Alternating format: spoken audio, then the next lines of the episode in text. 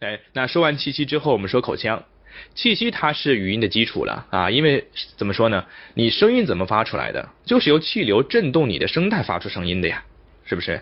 那么你的气息，哎，可见它重要性了。但是呢，你如果中间说话的时候，那更多要靠口腔了。口腔是集散地，你吐字当中你的咬字啊，包括你的发音，是不是好听？是不是圆润饱满？你的口腔起到了非常大的作用。我们前面说气息的三要素：稳定、持久、弹性。其实呢，我们发音也有一个三要素，什么呢？圆润、饱满、集中。那么这个大家在练习或者说话的时候，也可以去考量自己了。你的声音、你的吐字、你的语流，是圆润的，还是说是干扁的？是饱满的，还是卡顿的？是集中的，还是发散的？都是自己考验自己的一个标准。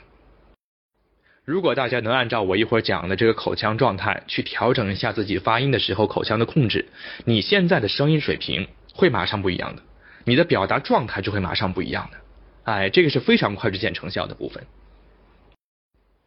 好，口腔呢，其实它分为静态控制和动态控制。我们今天的直播啊，主要分享静态控制。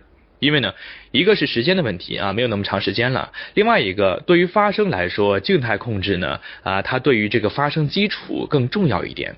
动态控制啊，它就是一个普通话的吐字归音了。如果你想学这个吐字跟咬字的时候呢，动态控制更为重要了。但是这个不是我们今天分享的主要内容。我们今天还是主要为大家提升声音质量哈。那么我们就重重点来说一下这个口腔的静态控制。呃，我知道大家平常说话呢，可能这个唇舌啊，也不是动的特别厉害，口腔控制呢更是不会注意的，所以大家很多人会犯一个问题，说话的时候咬字不清，容易吃字，别人听不懂你在说什么啊。这个中间的很多问题呢，就存在于大家的口腔没有打开，你唇舌没用力，口腔是闭合的，那么你说话肯定是囫囵吞枣的，咬字也不清楚，声音呢它也是粘在一块儿的。啊，就刚才我们说的，不集中、不饱满、也不圆润了。尤其男生可能这个问题更严重一些。那么我们来看啊，为了提高大家的发音质量呢，我们要求啊，这个发声的时候、吐字的时候，你要比平常生活语言当中的口腔开合度要稍微大一些。但这个口腔开合度大，它不是说让你张大嘴巴。张大嘴巴那也是不正确的。我们有一个合理的、合适的打开口腔的一个动程、一个控制，那就是我们接下来要讲的打开口腔的四步骤。这四点大家一定要记牢了，它就是我们口腔的一个静态控制力了。它有四点啊，文字也写了，图片给大家列出来了啊，就那个就那个我这我这个头像的这个动作：提拳肌、打牙关、挺软腭、松下巴。大家概念看一看就好啊，重点在于哪呢？重点在于提拳肌跟松下巴上。因为啥呢？因为呃，挺软腭跟打牙关基本大家都能做到啊，这个问题不会太大的。重点还是在提拳肌上。这个呢，因为一般人他是不会注意的。很多人说话的时候，整个面部表情是散的，没有控制的啊，就是这样。我很冷的跟你们说话，它是不一样的。如果说你能把拳击提起来，通俗说笑着说话，你会感觉你的声音马上亲切很多。饱满很多。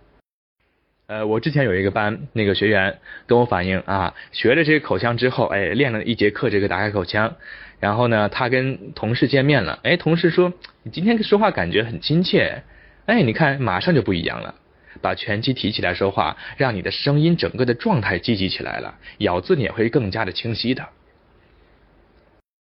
另外，为什么让大家去提拳肌啊？重点还在于避免掉下巴。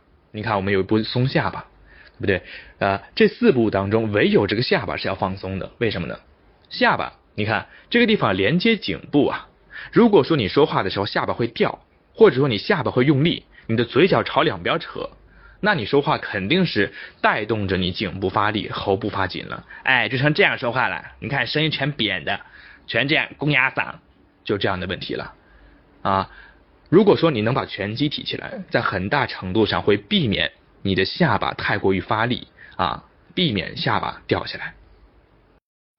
所以大家啊，看这个 PPT 后面我这个图这个示范，托住下巴啊，托住下巴，为啥呢？避免这个下巴掉，保持平，保持平视，然后开始去提拳肌，微微张口，找一个半打哈欠的感觉，千万不要下巴脱臼那样去张啊，唱美声那样张是不行的啊，就像一个梯形的形状一样啊，找这个拳肌发力的感觉。如果说大家一开始拳肌发力感觉不明显，你咬住一根笔啊，咬住一根笔的时候，你会感觉这个拳肌在上提了。其实这个动作一点都不难，难的是控制力。这个很多同学啊，我的学员他也是这个问题，觉得很简单，但结果呢，练的时候还能练到位，一到读东西的时候，稍微一不注意，整个口腔就掉下来了。啊，我的大部分学员都会这样的问题，所以你们肯定也会出现的，一定要控制，嗯。所以大家练习的时候，我建议大家一定要去那个什么呢？看着镜子去发。看镜子去练，因为你直观的看到自己的一个情况了，你就能更好的判断自己的口腔状态是不是到位。千万不要凭意识，凭意识你的意识是会骗自己的。尤其初学者，你没有一个呃专业的老师的指导啊啊，比如说我又不会看着你，我也不是要你又没有上我的班，我没有一对一的指导你，那我不知道你的情况啊。你如果自己这样练，你掉下来你都不知道的，你觉得自己对了，其实是错的。那么哎。你要用视觉看着自己练，这样的话你就知道自己到底做的对不对了。而且平常发音当中啊，你说话的时候会注意很多地方，不单注意气息，注意口腔，你还要注意声调，注意整个的发音、吐字等等。如果说你练习的时候都要靠意识去考虑，那么你顾不过来的啊。所以分散一点注意力，这也是经验了啊，这对于大家肯定是有帮助的。想系统训练声音，让声音更动听，可以加老师微信。四幺九八八四二三。